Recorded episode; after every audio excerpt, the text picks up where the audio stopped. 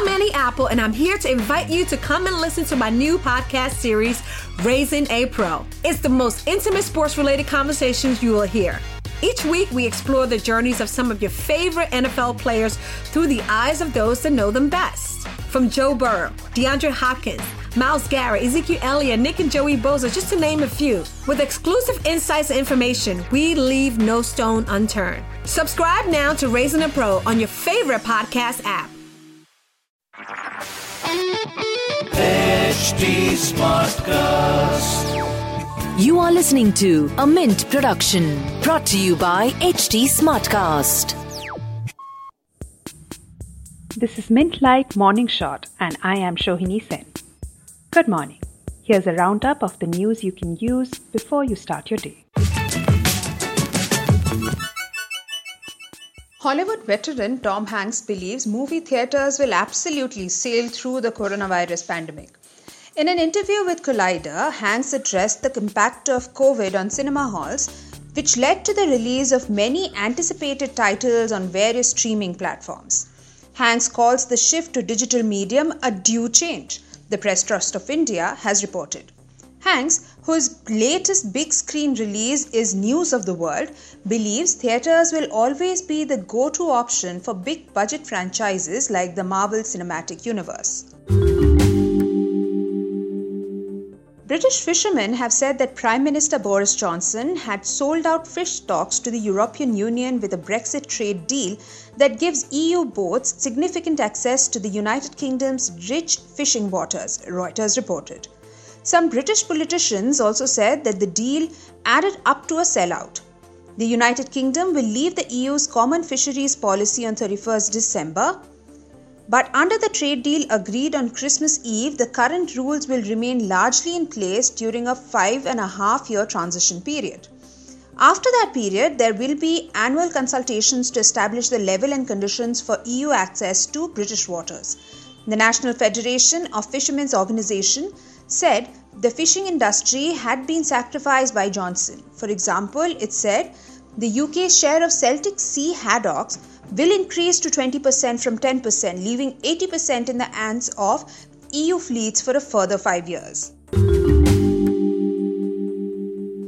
Margaret Thatcher branded the European Commission's plan for a single currency as a rush of blood to the head, according to 30 year old documents released from the Irish government archives. In an echo of the divisive political debate that ultimately led to Brexit, the then British Prime Minister hit out at the Politburo in Brussels and vowed not to be dictated to during talks with her then Irish counterpart, according to The Guardian. The Tory leader likened giving away powers of taxation to gifting sovereignty to Europe, the archives from 1990 show. The Irish government note recorded that Thatcher said, in talking of a single currency, Delors must have had a rush of blood to the head. We are not going to have a single currency. Jacques Delors was European Commission president at the time and an advocate of deeper integration. 10 people have been given antibodies as a form of emergency protection after being exposed to coronavirus in the first trial of its kind. The experimental jab is being offered to people who have been in close contact with a confirmed COVID case within the past 8 days, BBC reported.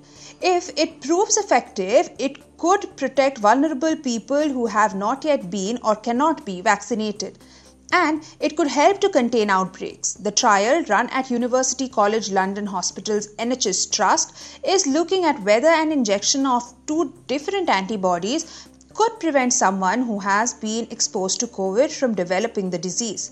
Vaccines take weeks to offer full protection, meaning it is too late for them to be given once someone already has the virus. The Nordic region once again has become a lucrative place to mine cryptocurrencies thanks to a plunge in electricity prices. The wettest weather in at least 20 years boosted production from hydroelectric plants, leaving Sweden and Norway with some of the lowest power prices in the world, Bloomberg reported. The resulting glut in the most important raw material for making the virtual coins coincided with a year when the price of Bitcoin tripled.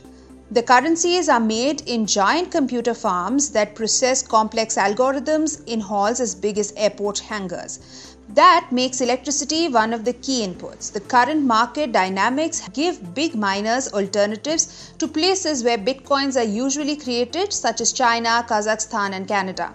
Their luck follows several years of poor margins from higher electricity costs and lower prices for most virtual currencies. A team of French investigators will come to Beirut next month to participate in interrogating former Renault Nissan boss Carlos Ghosn, a Lebanese Justice Ministry official said. The official gave no specific date or details of what information the investigators would seek from Ghosn, AP reported.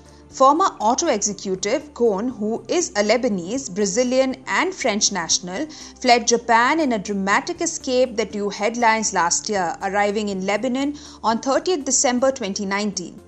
In addition to his trial in Japan, the 66 year old businessman is facing a number of legal challenges in France, including tax evasion and alleged money laundering, fraud, and misuse of company assets, while at the helm of Renault Nissan Alliance. The Lebanese official, speaking on conditions of anonymity in line with regulations, said the French investigators would be working alongside their Lebanese counterparts. You're listening to Mint Like Morning Shot with Shohini Sen. You can reach out to me on Twitter at Shohini Sen or on Facebook and Instagram at HT Smartcast. And to listen to more such podcasts, do log on to htsmartcast.com. This was a Mint production brought to you by HT Smartcast. HT Smartcast.